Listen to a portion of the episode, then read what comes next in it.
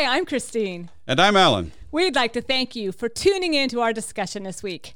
Our hope is that we'll share some information that you will find helpful. So now we invite you to join us as we together listen, listen for, for, the, the word. word.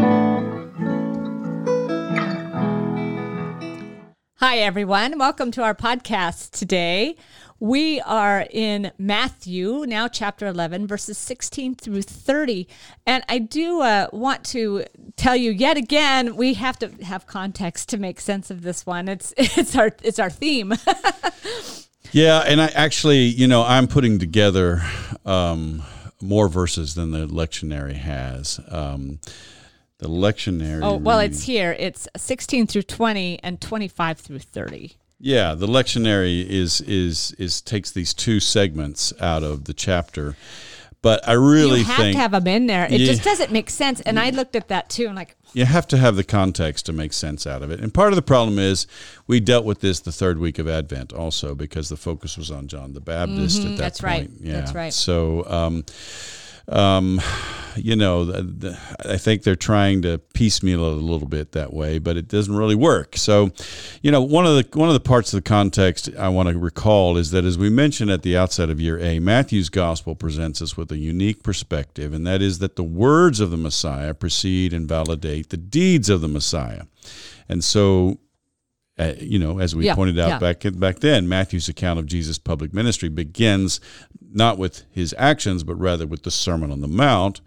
And yet, we have to recognize that in Matthew, there's kind of a mutual relationship between Jesus' words and deeds. And so, the words take precedence in Matthew's gospel, but the deeds sort of actualize mm-hmm. the words, and both together constitute the good news of the kingdom. Mm-hmm. Both the words and the deeds constitute the good news mm. of the mm. kingdom. So it's not only the word, the, the, the, the, good news that's proclaimed, but also it's the good news that's enacted. Right. And we see this reflected in the way Matthew constructs this chapter. You know, after Matthew concludes the missionary discourse by telling us that Jesus continued his ministry in Matthew 11 1, he introduces the question John the Baptist was raising after seeing the deeds of the mm-hmm. Messiah. Now, if you're following right. in the revised stand, New Revised Standard Version, it translates it what the Messiah was doing. And unfortunately, there are a number of translations that, that follow that pattern. Um, but um, the problem is um, there's a parallelism between the deeds of the Messiah in verse 2 and the deeds of wisdom in verse 19. Mm-hmm. And I think mm-hmm. we're meant to see that. That's part of the composition of this passage. I got it. And so I really think we should we should see we should not translate it what the Messiah is doing. I think it should be rendered the deeds of the Messiah. And, you know, for me, whenever I run into something like this in a passage I'm preaching on, I will actually pick a version that I think better better uh, represents, you know, the the the gist of the passage if it's not the RSV. Well, and it seems like yeah. when Matthew composed this, that that parallelism. First of all, if we're working in a Greek, we're going to see that mm-hmm. as well. Mm-hmm. You know, and and even even beginners in Greek are going to recognize that. Yeah. And obviously, Matthew chose to. His this. audience would hear that, mm-hmm. you know, and so um, uh, I I think it's unfortunate when the English translators obscure those kinds of cues. I do too. You know, I do too. That, so who who does it right? well, um, the NIV does it right right. Okay. The the RSV does it right, and okay. the English Standard Version does it right. And so, you know, uh, oftentimes I would pick one of those translations to read. Mm-hmm. the scripture in, in worship, even though we typically do the new RSV, right. I, I, you know, I, uh, I think it's important for people to hear that kind of stuff in English. I do too. Yeah. I do too. I, I, I, I don't know. Have you ever, you know, basically used a New Revised Standard, but changed just mm-hmm. those I have those. I've done that too. Portions too. If I can't find a, a, translation that will adequately represent the Greek text, I will actually change um, the wording in the scripture reading to reflect what I think is the best understanding of the Greek text. Oh, yeah. So nice. Yeah. Okay. So the question John asked then is, "Are you the one who is to come, or are we to wait for another?" And so the question is about Jesus You know, it's mm-hmm. it's Right. it's a matter of Jesus' identity. And Jesus answers, as we recall, with a combination of allusions to Isaiah, especially Isaiah 35, 5, and 6, about the things he was doing, and pronounces a beatitude on those who do not stumble over the offense of a Messiah who came in meekness, proclaiming and enacting a kingdom of God in terms of acceptance and mercy for those who were undesirable. Mm-hmm. Yeah. Mm-hmm. So, in a very real sense, then, this chapter is about the response to the deeds of the Okay. Messiah, mm-hmm. as outlined in Matthew 8 to 10. So, the deeds are outlined in Matthew 8 to 10, Right. including the cleansing of a leper, mm-hmm. the healing of a paralytic, Right. the raising of the leader's daughter from the dead, the healing of the blind man, and the work that the 12, and Right. by extension, as we saw earlier, Matthew's entire community were doing to carry out Jesus' mm. deeds. So I, I think the problem was that John the Baptist could not accept the deeds of the Messiah because Jesus wasn't carrying out the kind of ministry of sifting and judgment that John had envisioned. You know, if we recall the section where where John talks about, you know, he calls the people to baptism. You know, he's telling them, you know, um, the the axe is laid at the root of the trees, and and and you know, whatever does not bear fruit is going to be cast into the fire. He has this kind of judgment perspective on what is what is to come, and Jesus comes, you know, basically offering acceptance and and forgiveness to you know wel- and welcome to tax collectors and sinners like Right. Matthew, right? And- Right, right, right. And so um, I think John had a hard time with that. But we see that we see more than that in our lesson for today. It's also about the response of the crowds to both Jesus Right. and John, and they couldn't accept John any more than they could accept Jesus. Mm-hmm. John was too strict for them, and Jesus was too lax.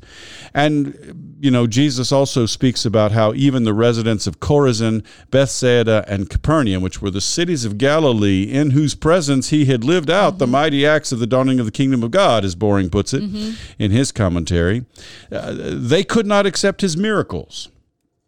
Now, one of the things, again, the Greek text says dunameis, and the plural can be translated deeds of power, as it is in the New RSV. But Oh, again, yeah. I think that confuses things with the deeds of the Messiah and the deeds of wisdom in this chapter. So I think we have to be sensitive to those kinds of concerns when Mm-hmm. We're translating. Yeah. Well, and, and the reality is, so many people aren't going to be looking at the Greek, honestly, Mm-hmm. right? So then they're not going to get the depth, um, and they're, they're going to be confused. And, Yeah. and I found that. Um, I found that when looking at this passage, Mm-hmm. right? Um, the the brain is just trying to make sense of it all, and I think had it had these translations, it'd be clear. I, I think so too, and so I would I would I would say basically they would, you know, if the if the miracles done in you were done in these other places, they would have repented long ago. That would have been a better translation. But despite the fact that both Jesus' words and deeds came with authority and that they validated one another, you know, Jesus' words came with authority, Jesus' deeds came with authority, and they were mutually sort of confirming one another based on, you know, from Matthew's theological perspective. The response to his deeds was just as mixed as the response to his words. And you may recall, you know, in the Sermon on the Mount, Matthew concludes with this with this uh, comparison of those who build on the rock versus those who build on the sand, anticipating the fact that there are going to be some who hear Jesus' words and do them, and there are going to be some who hear right. Jesus' words and, and ignore them. Exactly.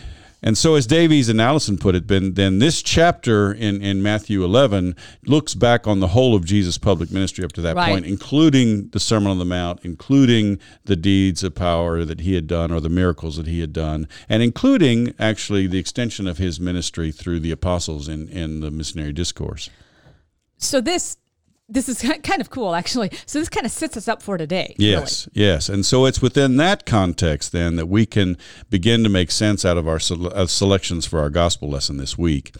Um, in response to Jesus' question, Jesus. John, in response to John's question, Jesus addresses the crowds and tell them that John tells them that John was indeed the Elijah who was to come to prepare the way for him, and yet they did not respond to John any more than they did to hmm. Jesus. And it's kind of interesting here because Matthew's gospel seems to portray in this passage both John's and Jesus' ministries as having failed in a sense. I, I picked up on that too. Yeah, Yeah, yeah. yeah. but it's it's kind of hard when you read it to really convince yourself that's what you just read. Right. You know what right, I mean? right. And so we see it in the way Jesus characterizes the crowds. He says, To what will I compare this generation? It is like children sitting in the marketplaces and calling to one another, We played the flute for you, and you did not dance. We wailed, and you did not mourn. And that's Matthew 11, 16 through 17. And you know, this is in essence the same thing as what we find in Luke's Mm-hmm. gospel in Luke 7, 31 through 35, although there's some significant differences in the wording in the Greek, which suggests perhaps that Matthew and Luke may have had slightly differing versions of Q. And that's um, uh, um, a proposal that Davies and Allison um, um, That- uh, I think that they, they, they go along with that. You know, there there are people who think that there were you, who, who Multiple versions. yeah, of there are people. There are people in Jesus, historical Jesus studies and gospel origins who think that there may have been multiple versions I- of Q. I, I could see that, and yet I keep wondering if there's multiple versions of Q that would have more opportunities us for us to actually have a copy of it, which we do not. yeah. And so it I keep just waiting for this copy to to, to surface. Well, right? you and the rest of the world, basically. um, I don't think it's ever going to happen, but you know, never say never. I Never mean, with the Dead never. Sea Scrolls, Right. you know, and the Nag Hammadi codices, you know, we had some amazing additions to our knowledge of, Exactly. of docu- our, the documentary history of that era. Yeah. Exactly. And you know, that seems like, oh, well, we found Dead Sea Scrolls. That was a long time ago. It really wasn't that No, long ago. 1948, and it was not long after that that the Nag Hammadi codices Exactly. were discovered, and that's where we really had uh, the, really the the first um, um, full text of the Gospel of Thomas. Exactly. So, it could happen, but I, I again, when I hear, oh, well, there's multiple versions, then I'm thinking, well, then why haven't we found Mm-hmm. one of them yet, right?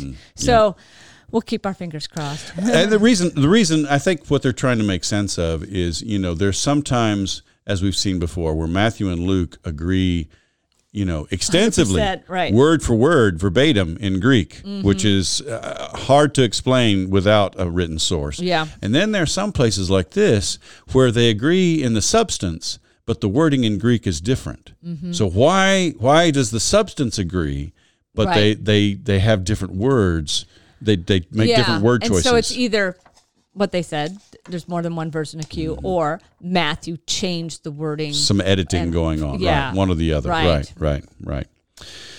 Now, you might also expect that Jesus' statement was a quotation, but it does not refer to any clear parallel. A lot of people refer to Mm. Ecclesiastes 3 4, you know, there's a time to dance and a time Mm-hmm. to mourn and all that kind of thing. But I don't really think that's a clear parallel.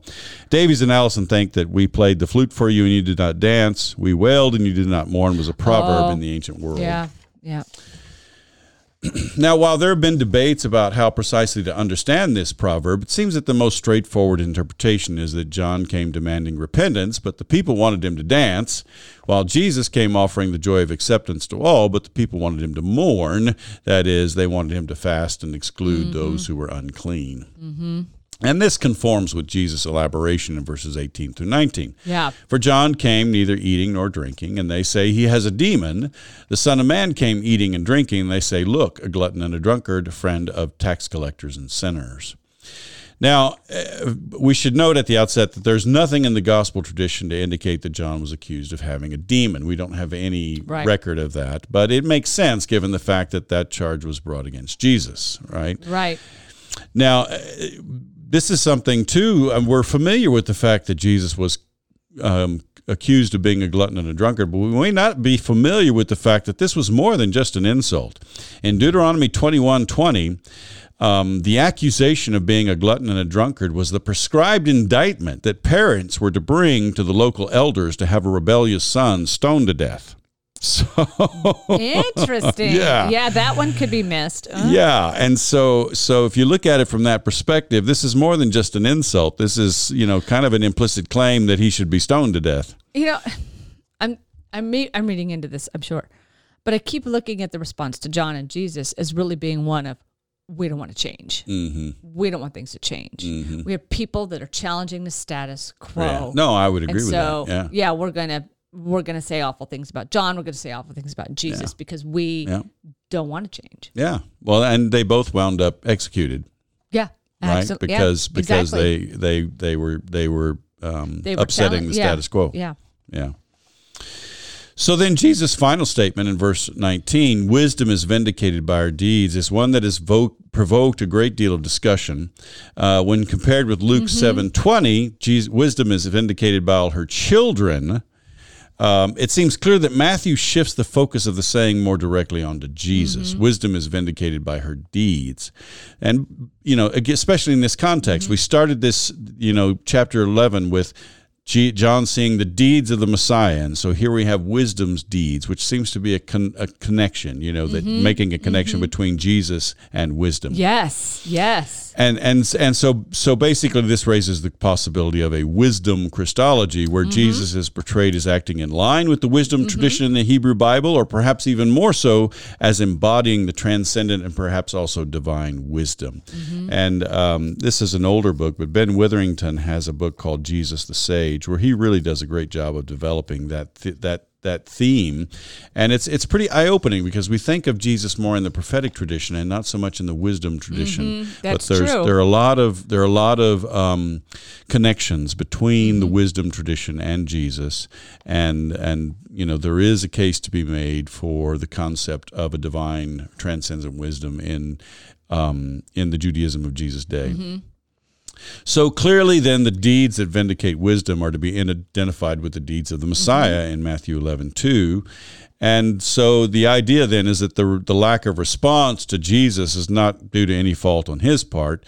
Jesus' works, you know, as listed in mm-hmm. Matthew 11, 2 through 6, raising the dead, cleansing the lepers, healing the sick, mm-hmm. these kinds of things, have made clear have made clear his identity as the Messiah because he's doing the deeds of the mm-hmm. Messiah, right? Right. And so this makes clear, and, and and again, there's a connection between the Isaiah here. the- You know that there's either allusions or quotations to various passages in Isaiah. So this makes clear his identity as the Messiah, the one who makes the promise of God's kingdom a reality through his powerful works, through his mm-hmm. miracles. mm-hmm uh, Boy, that was interesting. I, as you were talking about the wisdom tradition, and just I'm headed back to that just briefly, just because um, Well, we tend to overlook that I- part we of the Hebrew Bible. we over we overlook it absolutely, and yet I think many of us, um, many of us are attracted to it. I think it fits into the context of the broader Western tradition, almost um, more solidly for academics than the prophetic tradition. Well, and I think of, you know, when I think of the wisdom tradition, I think of not only Proverbs and Ecclesiastes, but I think of also the Psalms because there are a lot of wisdom Yes. Psalms that talk about the fear of the Lord is the beginning of wisdom. And what is the fear of the Lord? But it's manifested in, Mm-hmm. Right. in deeds Right. of righteousness Right. and in, in, in fulfilling all righteousness, right? That is the one of the themes in Matthew's gospel is fulfilling all righteousness. yeah. yeah. And so, um, you know, the wisdom tradition is all about truly, you know, truly living in a in, Yeah, a, in yeah. a righteous way. Well, and those are the kinds of questions that some of your, your Greek scholars are really spending a lot of time with too, as I said. So I think this is really an attractive Mm-hmm. um, space that has not been brought forward as much. It has not. It has not. I mean, it. Ha- I mean, um, so uh, the New Testament scholarship for the last 30 or 40 years has been looking into this, Mm-hmm. but I don't know that there is much um, um, beyond that. You know, I Mm-hmm. think this is a relatively recent development in New Testament studies. Right, right. Mm-hmm. Well, and think of- if, if, when I think about how things manifest themselves too, from the the scholarship to the actual, um, uh, the more of the uh, thus are in um, public ministry. Mm-hmm. It takes about thirty to forty years for that to actually show its face into what we're preaching. So this could be anyway. Other words, this is a really cool way Mm-hmm. to potentially bring some really modern thought into your Mm-hmm. sermons. Yeah. Yeah. So then, after pronouncing woes on the cities of Galilee for their lack of response to his miracles among them, Jesus moves on to a prayer praise to God for those who did respond to his words and deeds. At that time, Jesus said, I thank you, Father, Lord of heaven and earth, because you've hidden these things from the wise and the intelligent and have revealed them to infants. Yes, Father, for such was your gracious will. And that's Matthew 11, mm-hmm. 25 through 26. Now, here again, we're back to the part of Matthew and Luke where the content of Jesus' prayer is almost completely word for word the same in the Greek text. So, you know, it's that combination. It's that combination of agreement and difference that is really the quote, the core Mm-hmm. of the synoptic problem and trying to wrestle with figuring out, you know, how did this happen? And so just you know, it was just above that we saw that there was agreement in substance but difference in wording. And here we're back to almost word for word, you know, complete verbatim agreement in the Mm, Greek text. mm-hmm, So the content then uh, of this, or the idea that is that those who have not responded to Jesus' ministry of word and deed failed to do so because they were wise in their own eyes, and this kind of also is a wisdom theme from the Hebrew Bible, yes, right? there it is. Um, um, and um, God's, you know, the idea is here that God's revelation of of Himself, God's revelation of who Jesus is, comes only to those who prepared themselves to receive it, to those who are pure in heart and poor in spirit. To to quote from the Beatitudes, mm-hmm, right? Mm-hmm. So for that reason, it's only to infants, Jesus says. And I'm reminded of the little ones we saw in the Yes. last chapter, right? Even if you give a cup, of Cup of cold, cold water, water. to, mm-hmm. to one of these little ones because they're a disciple, right? Mm-hmm. So it's only to infants or to those who we might say are truly meek and humble that the presence of the kingdom of God in Jesus' words and deeds is revealed by God. Mm-hmm. Basically, God is the one who's doing the revealing. Yeah. But the, the content of the revelation is that that you know the kingdom of God is truly present in Jesus' words and deeds. And so um, then, then moving on, what what what happens next here? This Well- is kind of interesting. Yeah, so the next statement is one that we're familiar with. All things have been handed over to me by my Father, and no one knows the Son except the Father, and no one knows the Father except the Son, and anyone to whom the Son chooses to reveal him in Matthew 11, 27. But uh, this statement has been viewed by many in New Testament studies as a as a kind of Johannine thunderbolt that has struck in the midst of the Synoptic Gospel tradition, and that goes back to a, a New Testament scholar named Karl von Hase.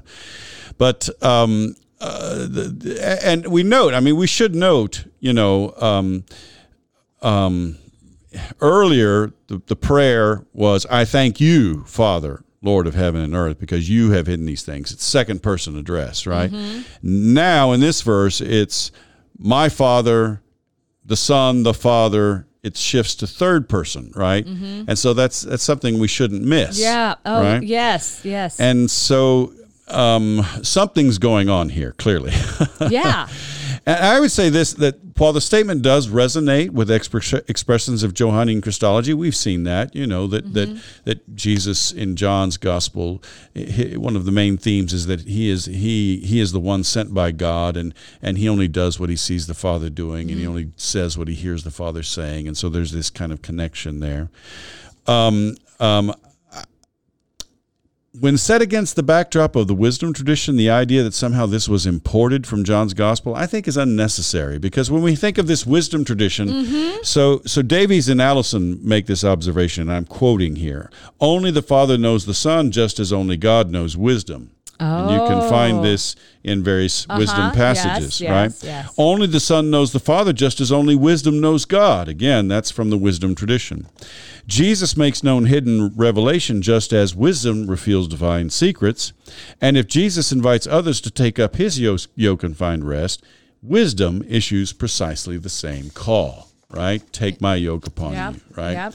And so, um, here we find this wisdom Christology perhaps the most most prominent. Yeah. And and and, and I th- again I think if we take that wisdom background as the back as the, as the underpinning or the foundation for this statement in Matthew's gospel, then um, there's no need to think of this as somehow, um, you know, Jo- Johannine theology has has crept its way into the synoptic tradition, but rather, in fact, um, Davies and Allison conclude that um, uh, the that idea that somehow Johannine Christology was imported here, in all likelihood, stands the truth on its head because they think this passage was probably one of the vital seeds from which Johannine theology. Yeah, there you go. took root. and that makes more sense. Yeah, I Um, think so. Wow, that's um, that's outstanding. I I keep I keep wondering, you know, Matthew making his notes as he's crafting this together. What his awareness is, though, versus a prophetic versus a wisdom tradition. Mm-hmm. I mean, does he have? He, he might. He, he actually might.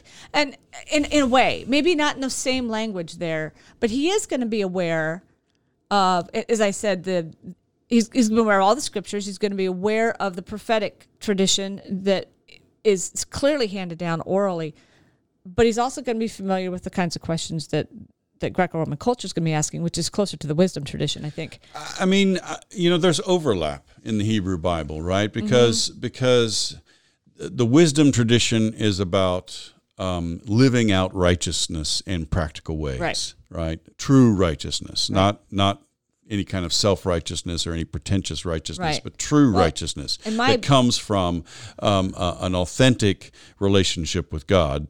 That Right. you know, it's called the fear of the Lord in the wisdom tradition. It's not meant to be cowering. It's meant to be uh, the proper um, respect and reverence due to Right. God, right? Right. S- And and and the overlap with the prophets is, of course, the prophets are concerned about justice and they're Right. concerned about faith fidelity to the covenant.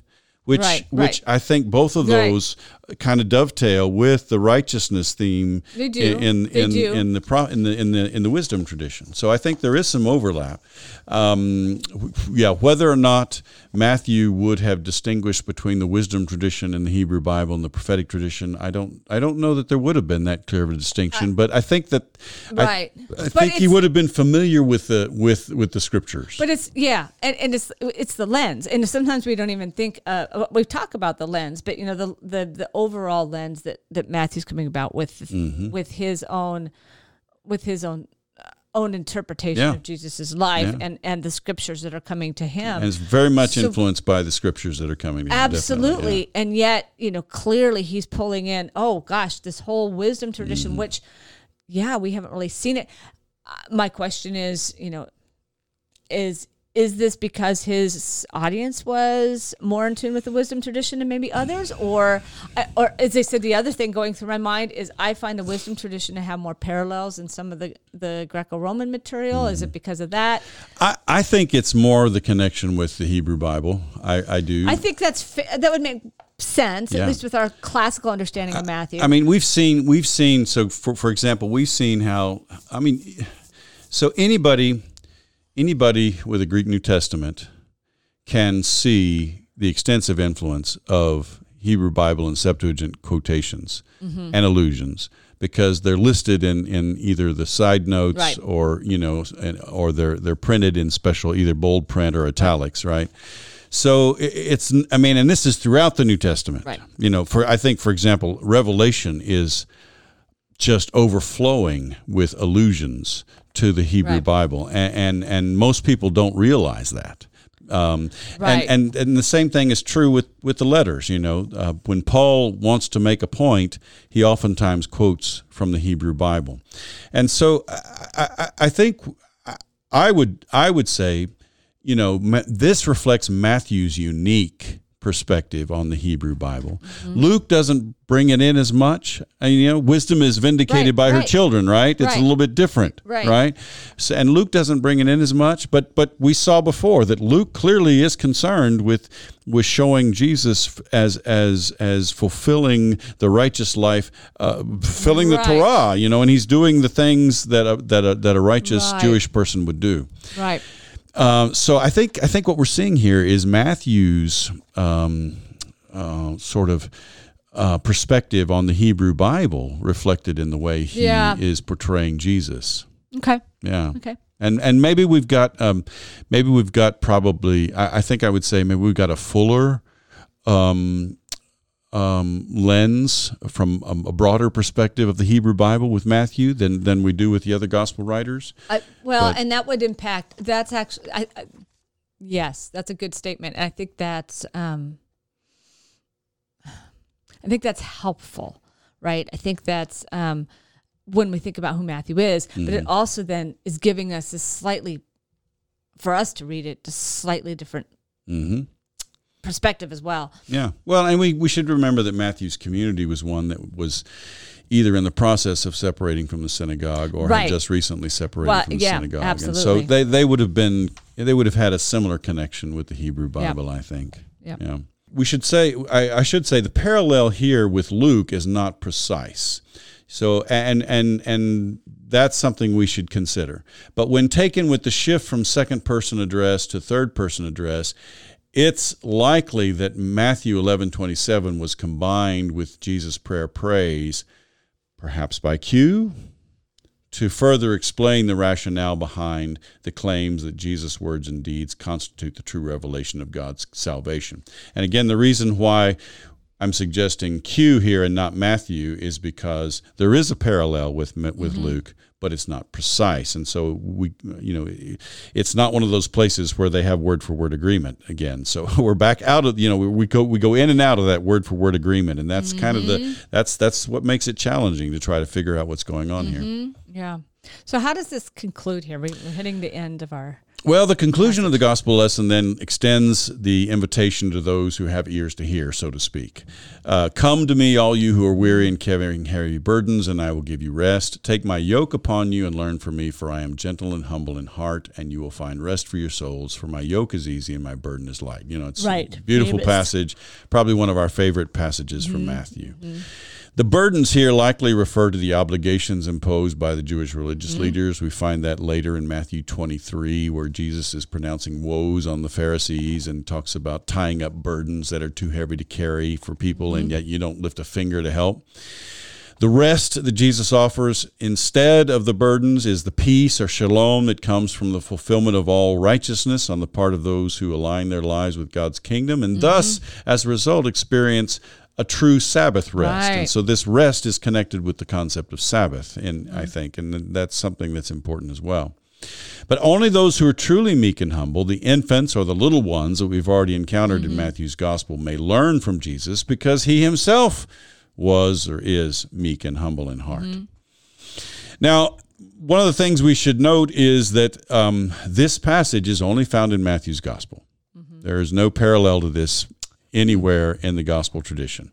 And so that fact, along with the correlation between Matthew's theology and the ideas uh, in this beautiful mm-hmm. uh, passage, um, raised legitimate questions about whether this was was this spoken by the historical Jesus? Was it a declaration of the Christian prophet in the name of the risen Lord, or was it the result of the theological reflection of Matthew and or mm. his community? Because it's a it this part is a unique.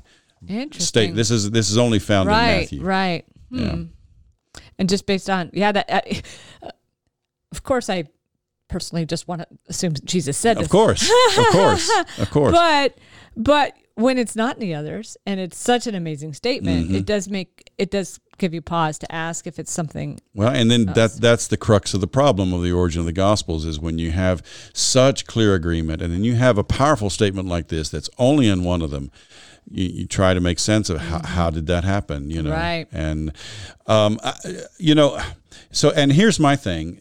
Here's the way I, my take on this is I'm okay if this is a declaration of a Christian prophet in the name of the risen yeah, Lord. Absolutely. I'm also okay if this is um, the result of the theological reflection of Matthew and or his community because um, again, it's our it's our expectations with the Gospels. Do we expect them to be encyclopedia articles that mm-hmm. give us, right. you know, all the bi- biographical details and only the facts, or are we are are we seeing these as proclamation of gospel and as such as interpretations of Jesus? Mm-hmm. And right. so the the question is not, I think, did Jesus say everything that was attributed to him in this gospel mm-hmm. or in the other gospels? The question is when we take what we know Jesus said, you know, we can we right. can pretty much demonstrate yeah. the historical Jesus right. must have said right. this.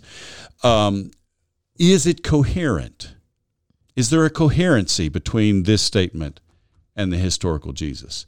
And you know, obviously, I mean, as I, as I said, I mean, basically, Matthew is summarizing a lot of the themes of his gospel in this yeah, passage. Absolutely. So it, it, might make sense that this is this this kind of summary, right? This and, beautiful. And, and and you know, does that make it any less authentic? Does that make it any less um, t- true of a f- reflection of who Jesus was? Well, from Matthew's perspective, this is a true reflection of who Jesus right. was, right? Mm-hmm. Mm-hmm. So we get hung up on whether or not Jesus actually said it. I don't think they did in that day. And I think for, for them, if a Christian prophet spoke it in the name of the risen Lord, or if this is if this is Matthew's, mm-hmm. can we say inspired theological reflection? Mm-hmm. you know, um, then can we, you know, can our is our is our is our conception of biblical authorities, our conception of biblical authenticity um, big enough to allow us to say, you know, this is the voice of Jesus, even if it's not the actual words of Jesus. Yeah. And I, I, I would say yes. I, I, yes. I'm And- okay. I, I would mm-hmm. I would say yes. Mm-hmm.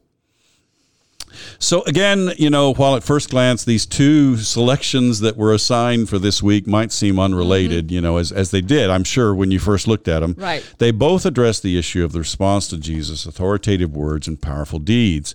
And while many could not or would not receive them, there were those who possessed the humility of spirit and mind to recognize their own spiritual need. They were the poor in spirit, as we mm-hmm. saw in the Beatitudes. And to them, Jesus revealed the kingdom of God and offered them the gift of rest. Wow. Thank you. That's very helpful. Thanks.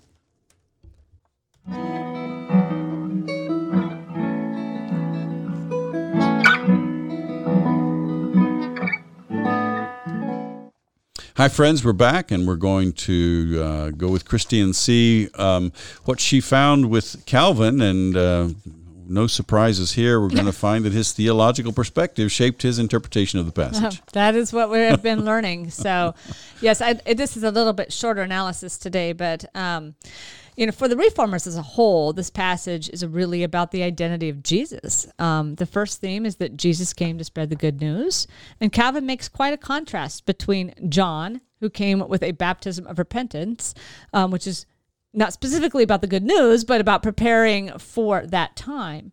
And the reformers thus used this first part of this passage to compare and contrast John the Baptist with and Christ. You know, I, I want to mention here, I would agree with that. I, I think that's part of what's going on behind our mm-hmm. passage is that Yeah. John John had some expectations about Jesus that Jesus wasn't fulfilling. Mm-hmm. Specifically, that he was going to have this sort of prophetic call to mm-hmm. repentance and and warning of judgment. He was going to follow in that mm, line. Exactly. And Jesus didn't do that. But in Matthew's gospel, Matthew kind of wrestles with that, as mm. I've mentioned before, because in Matthew's gospel, you know, what John preaches, repent for the kingdom of heaven is at hand, is word for word the same as what Jesus comes preaching in his public ministry. Repent for the kingdom of God is at heaven is at hand.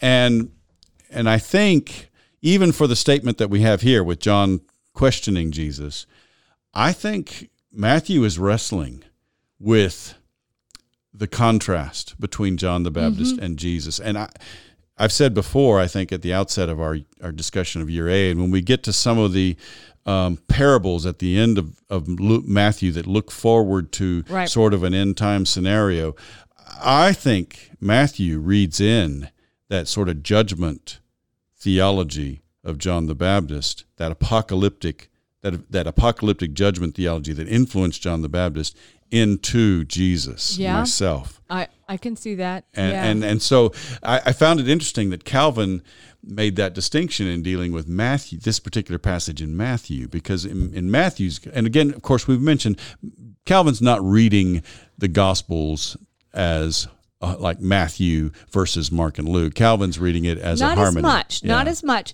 although when there are things that are very it's almost always about harmonizing but when he can't harmonize Mm-hmm. then he'll step back and he'll say but matthew Mm-hmm. you know took this perspective so he is making some but anyway some some steps towards um Sure.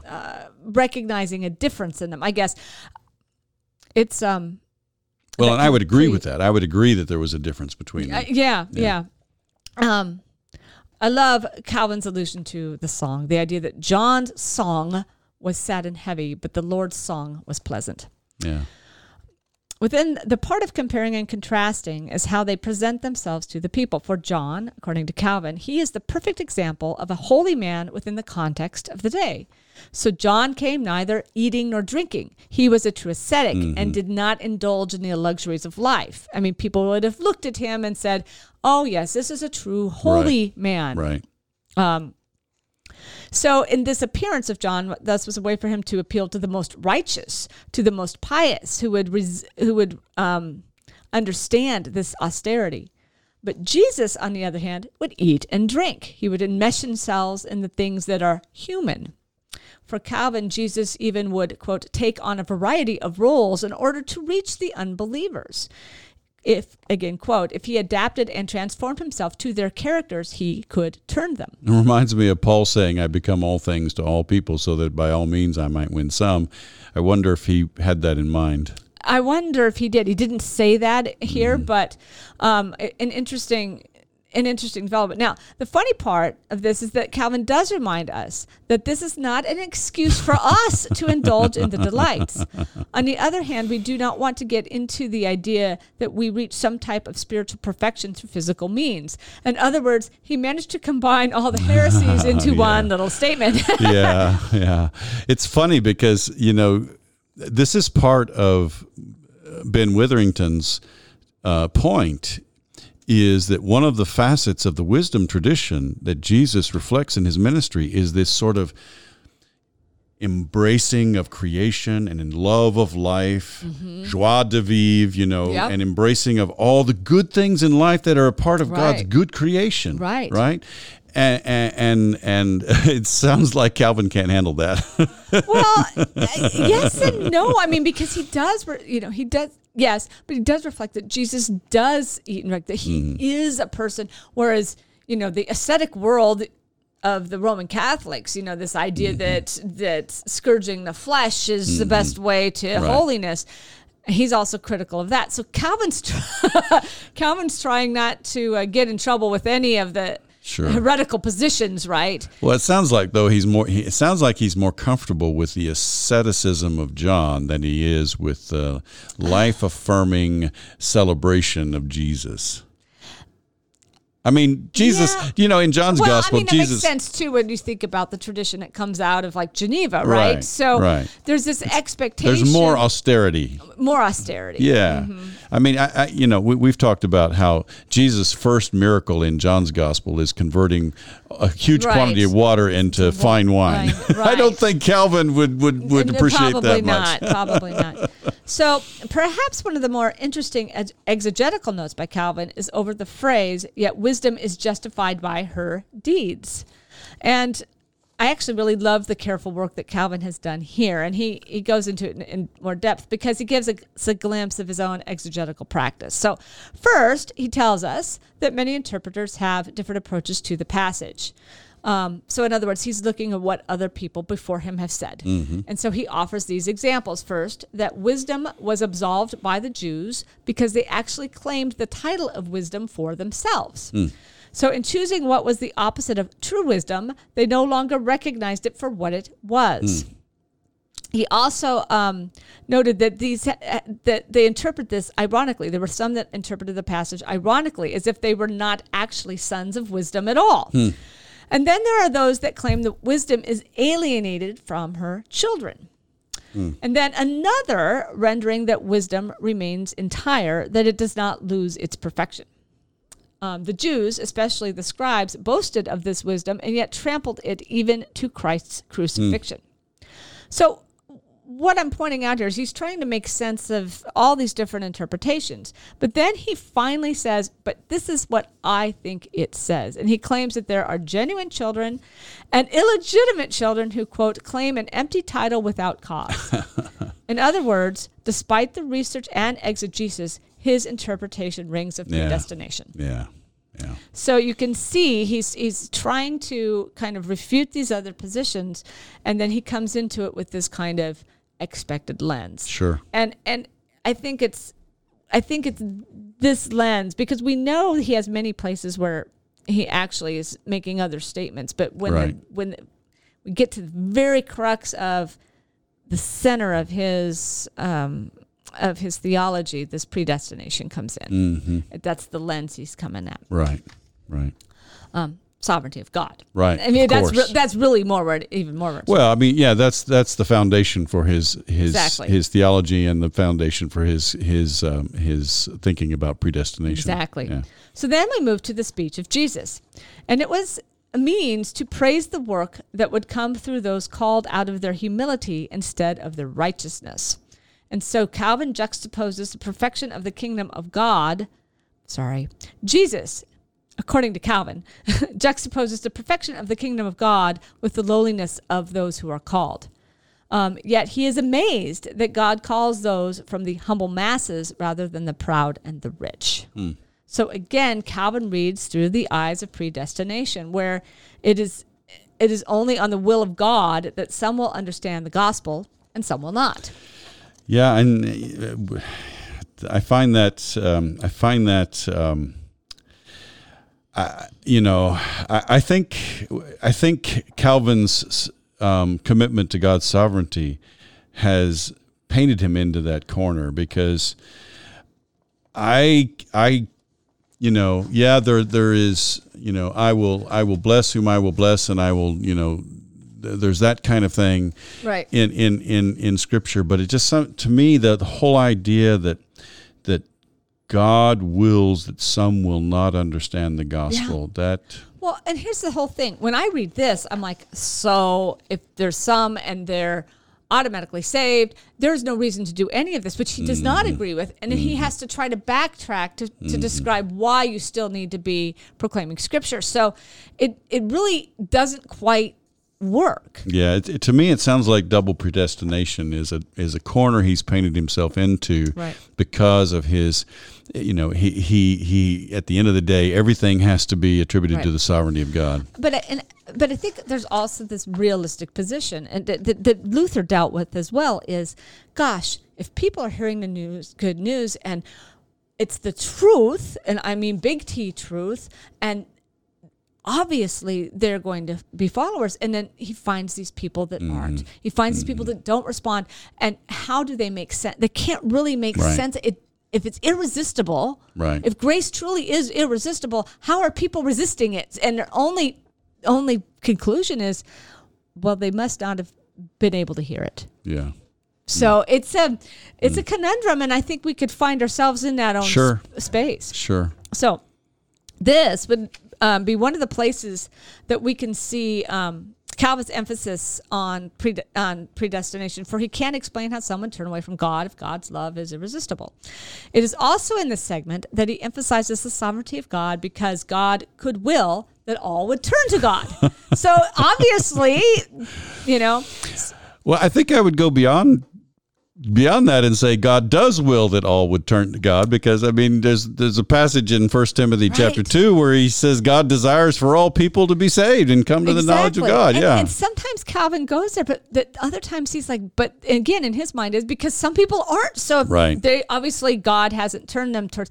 I, I there's there's problems. We, I, Yeah. We're seeing problems. So I'm pointing it out because we've seen in other places that he emphasizes a person's free will to Right. resist God. Right. So obviously, in studying Calvin, the predominant view of his theology is the one espoused here: double predestination and the sovereignty of God.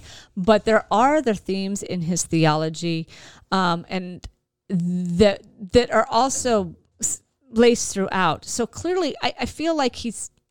I've said this before that he doesn't quite solve his problem. hmm And I, you know, I think from my reading, I think Barth solves his problem a little bit better. Not initially, but you know, as I said um, um, recently, you know, it took Barth a while to get there, but I think Barth came to the to the point where he could see that God's will for the salvation of all humanity can be accomplished ultimately even if not in this life. Right. And I think that's that was maybe that was the that was the obstacle. That's been the obstacle for so many people to see that is that well, if you're going to be saved, you have to be saved in this life. Right. And if you don't Right. respond in this life, then you're not then Right. you have no hope for the future. Right. But I think with with you know Barth moved to the point where he recognized that there was a possibility that hey, people might respond Right. face to face with with Well, Christ. and one of the things that goes in my mind personally with this is, you know, we're we always look at the world in terms of our timeline, but Mm-hmm. when people are in their last moments, which could in God's time be quite vast, we don't really know what goes on in those time in those moments. We're not in that conversation, Mm-hmm. Right, you know, as people are are are leaving their life here. Yeah. And I always wonder, you know, if there's a lot of redemption that goes on then, and Sure. I, am sure there. I, think, there could is. be. Yeah. I, I, I go back to I, I just go back to the passage in Philippians two where every knee shall bow and every tongue confess Absolutely. that Jesus Christ is Lord to the glory of God the Father. A lot of people who who buy into double predestination will say, well, the the ones who aren't saved will will, be forced to do this because because you know that's God's sovereignty at work and they have to do it even though they won't want to but it's to the glory of God Yeah. how do you have the glory of God coming from from from you know uh, causing these people to to confess something that they don't really believe in to me it's a worship scene Right. Well, uh, to me, and it, it, there's there, there's that irresistible grace that comes in, and Mm-hmm. I, I think to me that's part of, of what our souls are longing for. E- even if we're able to resist it, you know, we're longing for acceptance. We're longing for love. We're longing for that that's been exemplified through the grace of, of God. Well, and I've said it this way, you know, yeah, I think we can resist God's grace and God's love in this life, but come when you come face to face with with that unconditional Yeah, love and that grace, it's hard for me to imagine Right. even anybody, even the hardest heart, not softening and and Right. saying yes, Lord. It doesn't you make know, sense, Thank right? you, It- it- Lord. yeah, you're right. It doesn't Yeah. make sense to me either. So Yeah. we're on the same page there. Um, But I think that Yeah. was I think that whole thing of it has to be a response in this life is what kind of helped paint has helped paint a lot of people into that corner of double predestination. I, I agree. I agree, and it, it provides an explanation for mm-hmm. I keep why people aren't here. Mm-hmm. But to me, that also could set itself up for being lazy. Well, mm. why bother? You know, why bother? Um, and I don't think that's ultimately where Jesus would want us to I, I believe it was the I believe it was the Reformed um, uh, the RCA or the Dutch Reformed theologian um, uh, Berkouwer who did a did a, a book on Barth's theology and called it the triumph of God's will or Yeah, something like yeah, a saving will or something about. like that Mhm, and and you know that's that's something that I have come to embrace Yeah. is the ultimate triumph The ultimate of triumph. God's Yeah. will that all would turn to him and Yeah. be saved yeah Yeah, yeah. So I'm going to move on with Calvin. Um, he then goes on to how wisdom can be corrupting to salvation. and you you mean human wisdom And here I, this here, I think he means human wisdom. And, Yeah. and it's very what's very interesting is he's kind of floating in and out, Yeah. um, and so it's a little hard to follow. But it's a pretty deep concept. So would not wisdom and salvation be the same? Um, but here he explains that wisdom can actually be a hindrance to seeing the light of God. Yeah, I think he must be talking about human wisdom Well, here. that, that's that's well. I can't see I can't see divine wisdom because that, that's the whole point is that is e- is that exactly. Jesus embodies that divine wisdom and brings the salvation of those who will hear I know Yeah. exactly. So this is because non-believers can corrupt wisdom. Yeah. So Right? worldly worldly Right, perspective, yeah. right. Um, he makes sure to remind us that those who are not chosen are not necessarily without physical goods, but only that the mysteries of God are hidden from them. Mm-hmm. So, wisdom. Wisdom is thus a gift from God, but not necessarily paired in faith. In other words, Hmm. no one can attain faith by intelligence, but only through the elimination of the spirit. Yeah, this is confusing because it sounds like he wants to have it both ways. He Mm-hmm. Yeah. wants to have wisdom be a good thing and a bad thing.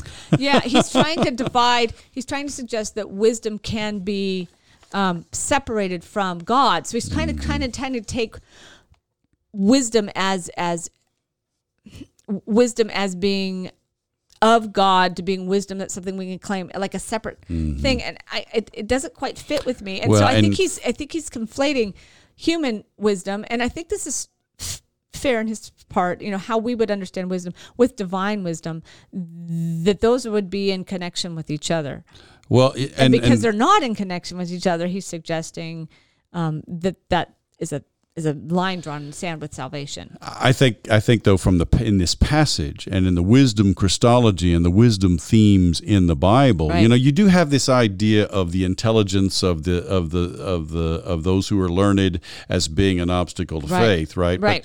But, but true wisdom Right. Is cannot be uh, other than Right. than in concert with God's will. I agree. In, See, in that's- the and that's the yeah. question I and, asked and that's here. the idea. That's the idea Yeah. about wisdom Christology. You know, Right. if Jesus is embodying this true wisdom. So, yeah. and I don't know, I don't know what's influencing Calvin Hmm. here, but it is one of those places where I I can't help if it's some of the humanist tradition that's coming Mm-hmm. in that's impacting his desire to potentially remove wisdom from being um, being coherent with Christ, like we just talked about this this wisdom Christology.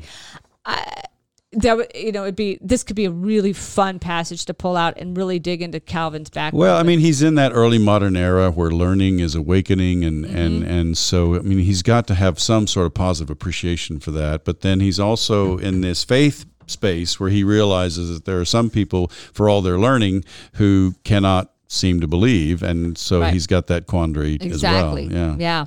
So finally, Calvin reminds us that faith in Christ is the only way that we are assured of our salvation.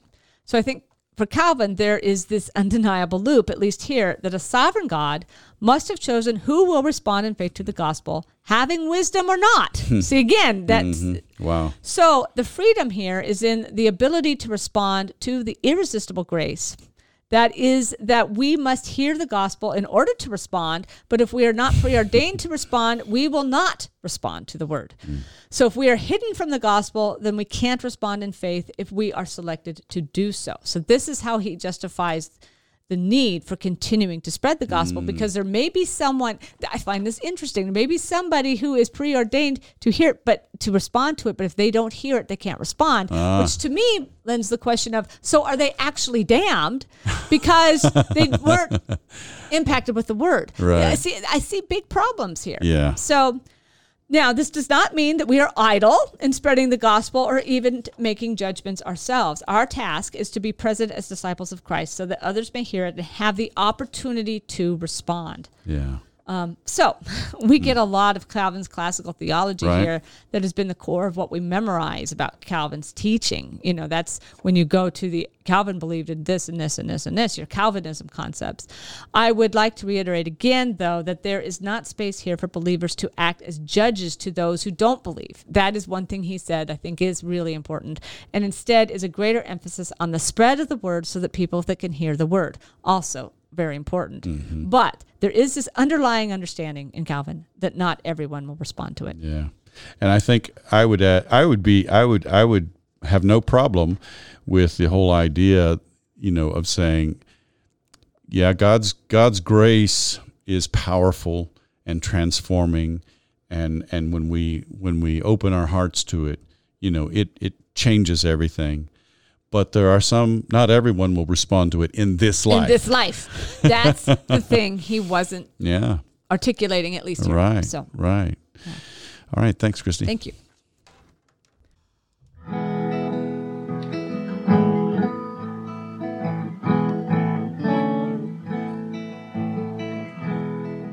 Hi, we're back, and we had a few questions today that we were, were brought about in our uh, talked about during our break. And uh, I guess one of the first things that's been on my heart is really when we're presenting material for a sermon. Um, and particularly on, for example, that last statement of the most beautiful words in the Bible, and they're words of Jesus, and they're highlighted red in our, you know, red letter Bibles. And should we just present it as coming from Jesus? Uh, does it make sense to present some of these things as coming through the lens of Matthew? And how do you do this in a balanced way?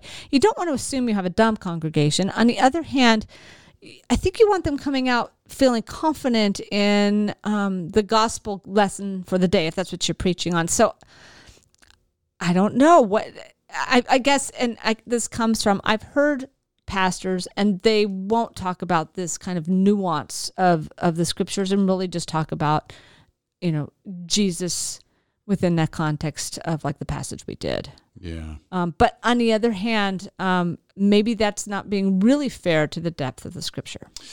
Well, and you know, this is a problem that's been around for a while. Uh, James Smart um, wrote a book back in the 60s, I believe it was, called The Strange Silence of the Bible in the Church. And his main premise was that preachers ought to be talking about all these things that we're talking about in our podcast about the origins of the Gospels and some of the historical and critical questions. Um, I've never felt that it was all that helpful to go that deeply into it. Well, I don't know that people know the scriptures well enough Yeah. to even have a place to start there. On the other hand, I hate to t- treat them like they're dumb. I I, so what I what I do, you know, I kind of I'm kind of interchangeable. So uh, there are times when I can say Jesus Are there times when I can say Matthew? Are there times when I can say both? I can go back and forth. Mm-hmm. Um, I actually, I actually brought some of this into my sermon this last Sunday because we were talking about the first part of the missionary discourse, and as we talked about in our podcast, Matthew is really kind of pulling this discourse together, Right, right. and it reflects Matthew's understanding. And so I, what I did was I, I talked a little bit about that, and I, I, I, I, sh- I gave them the examples from the from the verses like in in Matthew, um, it's you know what you hear in the in the in the dark, I say in the light, Right, and what you hear whispered, shout from the housetops. Right. In Luke, it's you know anything that you whisper will be will be spoken out loud, and you know it's it's at totally different settings. Right. And so using using Bible verses to help them see, you know, how the same thing Jesus said is used differently. Um, uh, so I, I did go there to try to help them see that Matthew was was kind of shaping this perspective on on on the calling of the twelve is for everybody. right. But, you know, I use the analogy of just saying, look, you know, Matthew and, and the other gospel writers were using Jesus' words just like we use scripture. Right. Just like any Right. preacher would take a passage of scripture and try to make Exactly. it relevant Exactly. for their day. Well, and I know- think that was a I think that's a that's a handle that people can grasp.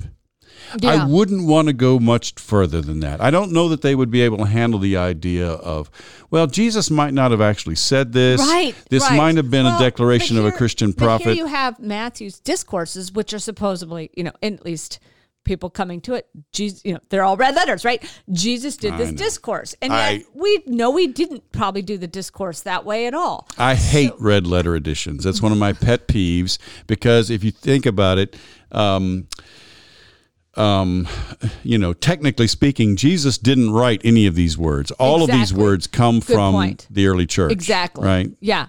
But even then, you're getting a sense of are, are, are we presenting uh, uh, every time we, we go through a, a year, liturgical year, are we presenting a different Jesus because we're pre- Mm-hmm. presenting um, what he said verbatim? Like you said, this problem with this red letter. On the other hand, um, to what extent do you come in and talk like you're just talking about talk about all these nuances and I, I can't even decide from year to year really what's the best way to approach it necessarily Well, it's like I said. I mean, I kind of use Jesus and Matthew, or Jesus and Mark, or Jesus and Mm-hmm. Luke, or Jesus and John interchangeably, but I do bring in the insights Right. from the study of each of the gospel Right. writers. right And and I don't think that's being misleading. You know, James Smart would say that I'm being disingenuous because I'm I'm not spilling all the guts of all these things you're not that saying I've said. all the details Right. which that gets people into the weeds more you know i I remember agree. the lecture of don't bring your homework to the pulpit Exactly. so where is that line you know and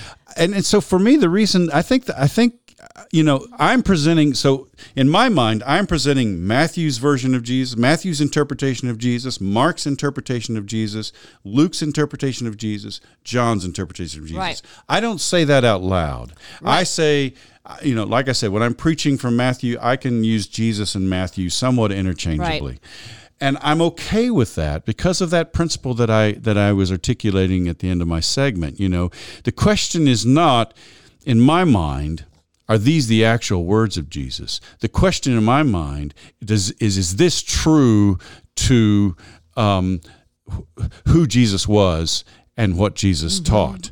And I think from Matthew's perspective, right. you know, come to me, all you who are labor and are heavy laden, and I will give you rest, you know, is absolutely true to Right. who Jesus was and what he was about. Absolutely, Right. yeah. No question about that. And so, and, and to me, I find not only coherence between that and Matthew's gospel, of course, since Right. it's kind of a summary of Matthew's gospel. Right. But I, I mean, I find that co- I find their of- coherence with the larger picture. of right Jesus, that's that's right? that fits in that larger space Yeah. of, of scripture so i'm So it's the I mean, it's it's it's so for me it's not the question is not did Jesus actually say the words the question is is this true to my to to to Matthew's understanding of Jesus is this true to to the gospel the way Jesus is presented in the gospels is this true to the understanding of the gospel of Jesus in the New Testament is this true to my I guess, I, what I would consider to be the best theological understanding of Jesus. Well, so I just got a question the other week or, or a comment from somebody that said, "Oh my goodness, my my my son goes to this church. I just loved. He pulled out a scripture and he just starts this Bible study." And I'm thinking, if you're if you're doing a word by word Bible study Mm. in that sense, then you really probably aren't spending the time to do the broader perspective because you're just going to dig right in and you're going to say, "Oh, well, Jesus said that," and Well, then, this is what it means to me. Yeah, this is what it means. And it's just sort of a Yeah. sort of a free association. right Yeah. which to me then and he was like oh that was that's so meaningful to me when he does that Mm. because there's something like the scripture in hand and the truth that comes from the words without the depth of analysis which is very much in our presbyterian tradition but i was taken aback by this presbyterian who said this to me finding that so helpful and wondering, well, gosh, is all this stuff just too academic for what is becoming our increasing, increasingly um, um, scripturally illiterate congregations? Well, and I think that is a real that is a real problem, um, because it's not just scriptural literacy; it is where we find meaning in our contemporary human existence, and we find meaning from from things that are not necessarily big T truth, right? We find meaning from things that make us feel good. right. Well, And- look at us. Looking for my dopamine burst every you know every time you look at your look at at my your, phone at your and my smartphone, device. right? I mean, but but that's where we are, and, and as a people, we look for we look for comfort in food. We look for Mm-hmm. we look for comfort by staring at a screen. You know, we we we we don't eat healthy food. We don't exercise. We don't do the things that we know we need to do to take care of ourselves, and we we take the easy way to find comfort. And I think I think so. What meaningful means is not, wow, this was profound and challenging, but rather, you know, this was in, in mm-hmm. inspi- you know encouraging or comforting or reassuring in some way. And and so, you know, here's the thing for me.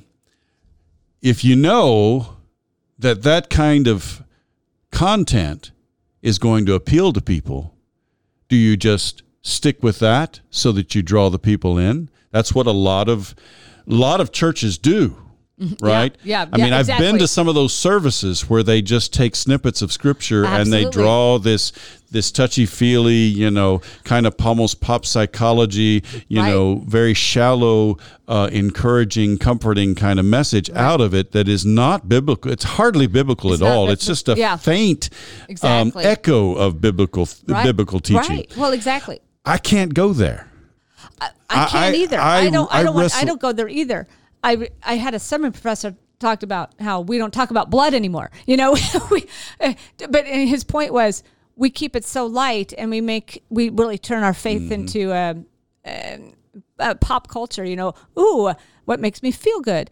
Um, so you're right. I, I I wrestle every week with Scripture to try to find a point of contextualization, to try to find a point of contact with our current life experience. Mm-hmm. Right. and and and so I work hard to take the message and make it contemporary. You know, to, to take the the, Right, the, the and- and- truth of the of the biblical message Right. and bring it into the modern context. Right. But I can't. I I can never. I can never just start with some sort of um, well let's let's see you know what what's on people's minds and hearts this year Right. you know i can't start with that i have to start with the with biblical with the message text, and that's what Yes. that's what we're taught to do. and and there are people um, you know there are people who will make a case for you know you do this practical series and and there are i'm not Yeah. saying i'm not saying that you can't be true to the bible if you if you want to preach a practical series that's based on a book that you're studying as a church Right. or maybe that's based on a theme Right. or whatever and i know there are a lot of people who do that too and there are people in solid theological traditions that do that Right. you know they're not these sort of uh, squirrely, you know, Right. mega church kind of, um, you know, kind of um, um, seeker friendly, quote unquote, Right. orientation. But, but, and, and, and you know, I, I, you can do that and that works is as long as I think you know the, the the the message is coming from the biblical text. You can start with the say the presenting issue, like you know, um, um, how do we deal with death in the modern world, or something like that, Right. or how do we deal with how do we deal with family life in the modern world? Some people want to start with a practical question like that, but your your answer to the question has to be grounded in the, in the biblical text. Right, right, the- right. But here's the problem I have with preaching like that all the time is that your agenda is set by your either your perception of culture or whatever what what's going on. Right. It's kind of faddish. It's fa- and yeah, to me, yeah. It's, I think it's faddish. Yeah, I'm I'm I I just uh, the way I'm wired is I want the text to set my agenda. that's exactly. Yeah, I, I I agree. I agree with that, and I think that's helpful. And I, I I think that's helpful. And I think I think this discussion's helpful because it kind of recenters us on maybe what we're called to do is is I have to word. say though, I do that in the knowledge that you know, I'm surrounded by people who are preaching in this uh, in these other ways. yeah, absolutely. and that a lot of the people in my community are more drawn to that other they style. want that style. They want that style. They want that simple. They they come to church. I, I dare say they come to church as an elixir. And think about think about Mm-hmm. the worship that goes along with in many cases, right?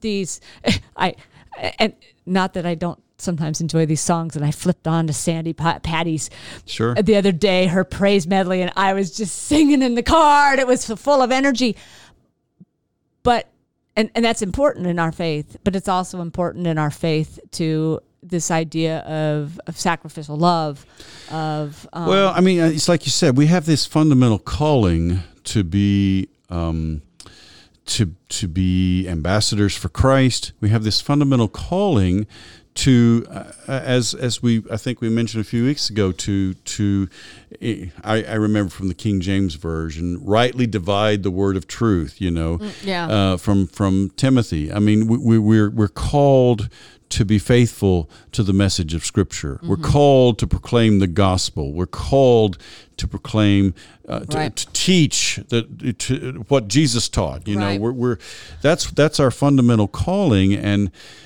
um, Well, I, what's been on my mind, sorry, I've kind of interrupted, but in my mind has been, you know, the, the Bonhoeffer, right? Your, your Mm-hmm. costly grace versus cheap grace. And that's really what's been on my mind is how many of us have a cheap grace kind of faith. Well, it, it, it certainly, I mean, it certainly seems more expedient to um, to preach what people will come to hear, Yeah. right? A- Well- As opposed to preaching preaching what you feel is is you know by conviction this is the truth that needs to be spoken. Mm-hmm. And and so I, I guess for me that's my dilemma, and and I know that that my preaching style, and it, you know this could be a style thing, but I, I know that for me I can't preach a sermon that is going to be driven by, you know, Right. what's the current what's the current question on everybody's mind. I, for me as a as a biblical preacher and teacher, I'm always going to come back to um, the scripture. Right. you know, if, right. if right. it's the word of the Lord, the scripture has to set the agenda for me. right. Right.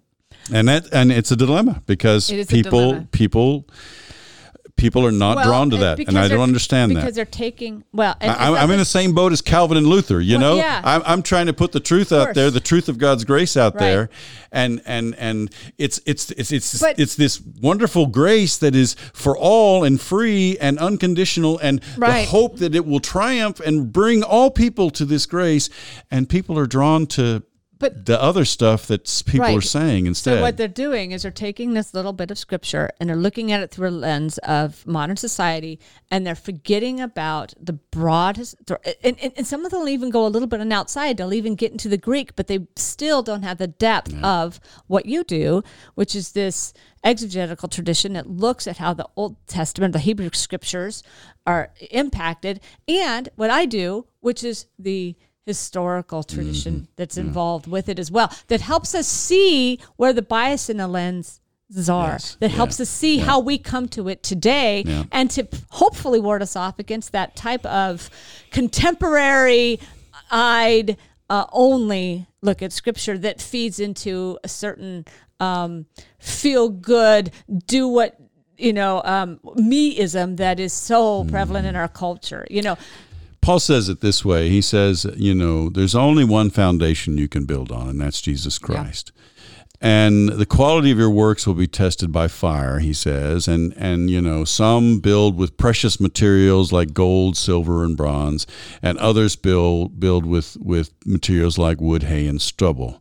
And and the fire is going to test the the quality of your work and that's Yeah. something that's stuck with me i i can't build with wood hay and stubble and i don't want to i don't want to point that finger at anybody and say they're building with wood hay and stubble i confess that i really think that but um, Right. with some of the with some of the more superficial Right. um, messages that are out there um, i i'm trying to build on i'm trying to build with wood with gold silver and bronze and and you know I, i'm trying to build to, i'm trying to build in truths and and foundations and that will last Yeah.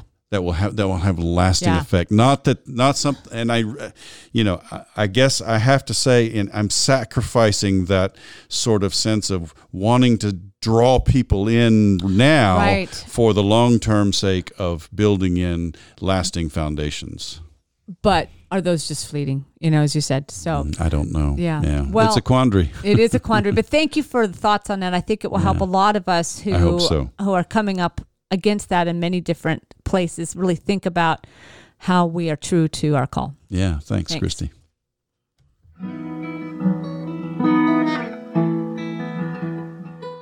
That's our podcast for today. If you heard something that was helpful to you, please subscribe to our podcast and tell your friends about us. It's our hope and prayer that our time together might bear fruit in your ministry as you build up the body of Christ.